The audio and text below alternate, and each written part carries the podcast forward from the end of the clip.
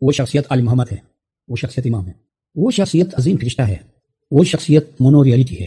اس شخصیت کی وادت میں سب ہیں۔ جس طرح ایک انسان کے بدن کے اندر بے شمار خلیات ہوتے ہیں، تو اس میں یہ اشارہ ہے کہ خداوند نے روحانی ہستی کو سمجھنے کے لیے ظاہری ہستی میں مثال رکھی ہے۔ یہ کہ انسان دراصل ایک وحدت ہے۔ ان تمام ذرات کا وحدت ہے، ان تمام سیلز کا خلیات کا وحدت ہے، ان تمام روحوں کی وحدت ہے۔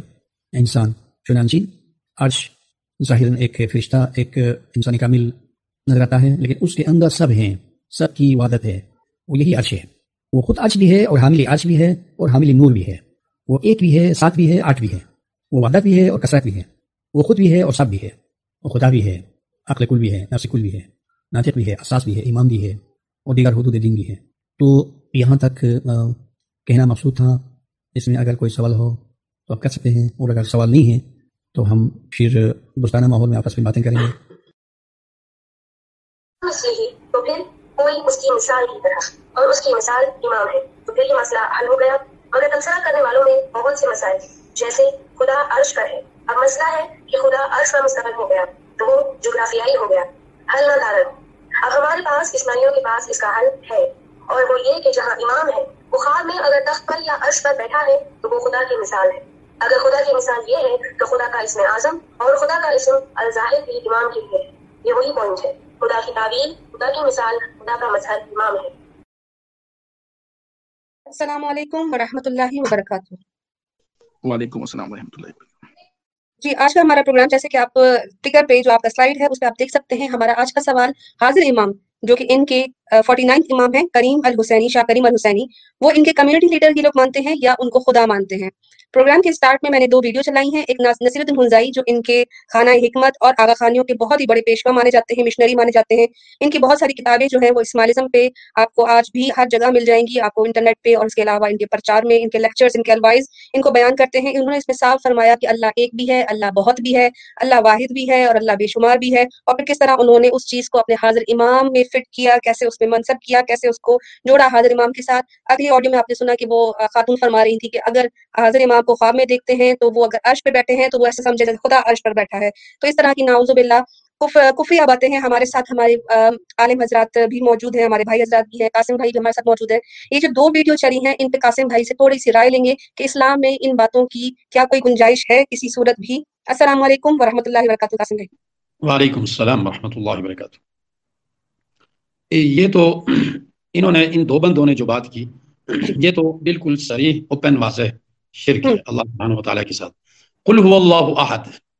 اللہ سبحانہ و تعالیٰ فرما رہے کہ اللہ سبحانہ و تعالیٰ ایک ہی ہے احد۔ احد بھی ایسا احد ہے واحد نہیں کہا۔ کیونکہ واحد میں عموماً یہ ہوتا ہے کہ واحد اس بندے کو کہتے ہیں کہ ایک بندہ کمرے میں داخل ہوا لیکن اس کے بعد دو بندے اور داخل ہو گئے۔ اور یا یہ ہے کہ جانے میں وہ ایک چلا گیا تو اس کے بعد دو، تین، پانچ، چھ بندے چلے گئے۔ جانے والوں میں وہ واحد تھا۔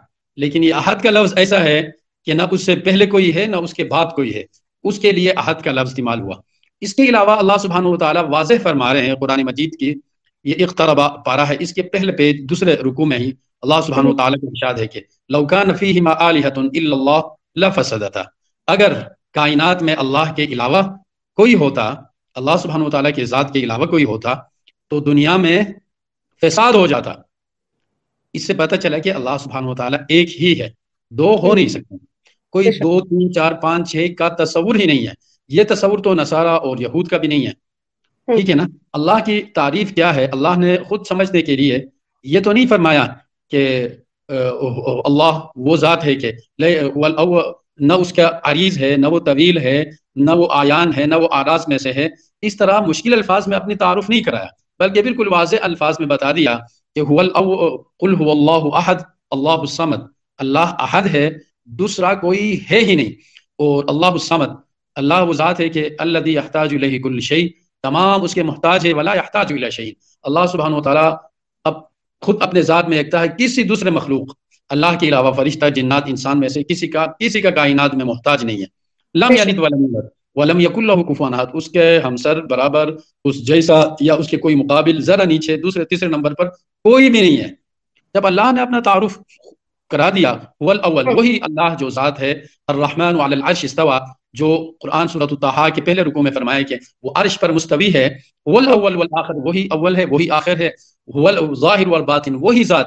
ہر چیز سے پانی کے بہاؤ میں پتوں میں سبزے میں پہاڑوں میں ہر ایک چیز میں غور کرنے سے وہ ظاہر بھی ہے لیکن اس کے کن حقیقت کو بالکل اس کے ذات تک کوئی پہنچے والباطن۔ اسی طرح اس کے مکمل کن حقیقت کو سمجھنے کے لحاظ سے بہت اس طرح تمہارے سمجھ میں نہیں آئے گا والباطن۔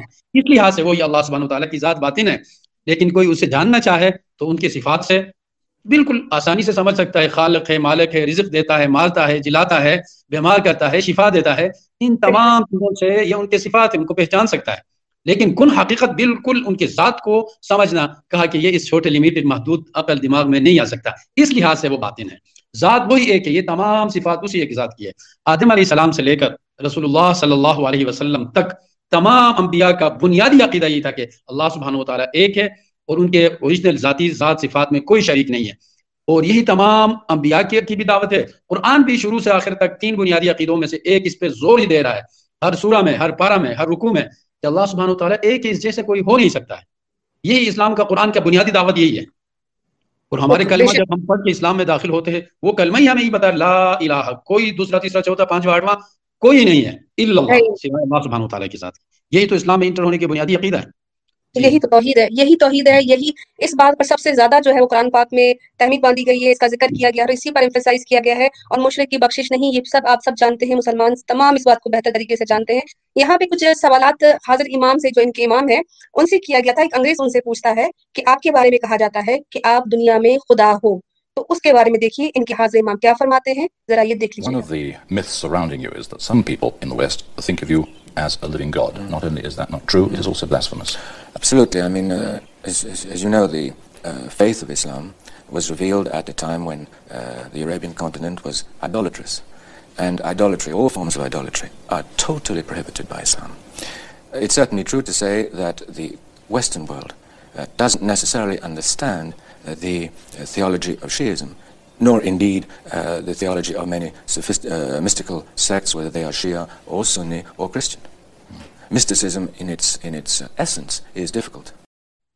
سوال کرنے پر ان سے پوچھا گیا کہ آپ کے ارد گرد ایک افواہ پھیلائی جاتی ہے کہ آپ خدا ہو تو اس پر حاضر امام کہتے ہیں بالکل نہیں یہ غلط ہے اور اسلام میں جو ہے، جب اسلام آیا تھا تو عرب میں جو ہے وہ بت پرستی کی جاتی تھی اور اسلام میں اس چیز کی سختی سے ممانت ہے، اس چیز کو سختی سے منع کیا گیا ہے۔ لیکن لیکن جب حاضر امام کو، ان کے امام کو یہ سب چیزیں پتہ ہیں کہ بت پرستی منع ہے۔ اب وہ بت چاہے انسان کا کوئی تصویر بنا کے رکھی جائے یا پھر پتھر کا بت بنا کے جائے، پوجا کسی اور چیز کی کی جائے یا کسی انسان کی کی جائے، اللہ کے علاوہ کسی کی بھی پرستش جو ہے، عبادت جو ہے، وہ شرک ہے۔ ایک ویڈیو دیکھ لیجیے گا، حاضر امام کی ناک کے نیچے یہ سب کام ہو رہے ہیں۔ حاضر امام کا ایک بیان کہ بت پرستی حرام ہے۔ دوسری طرف دیکھیں کہ ان کی جماعت کیا کرتی ہے۔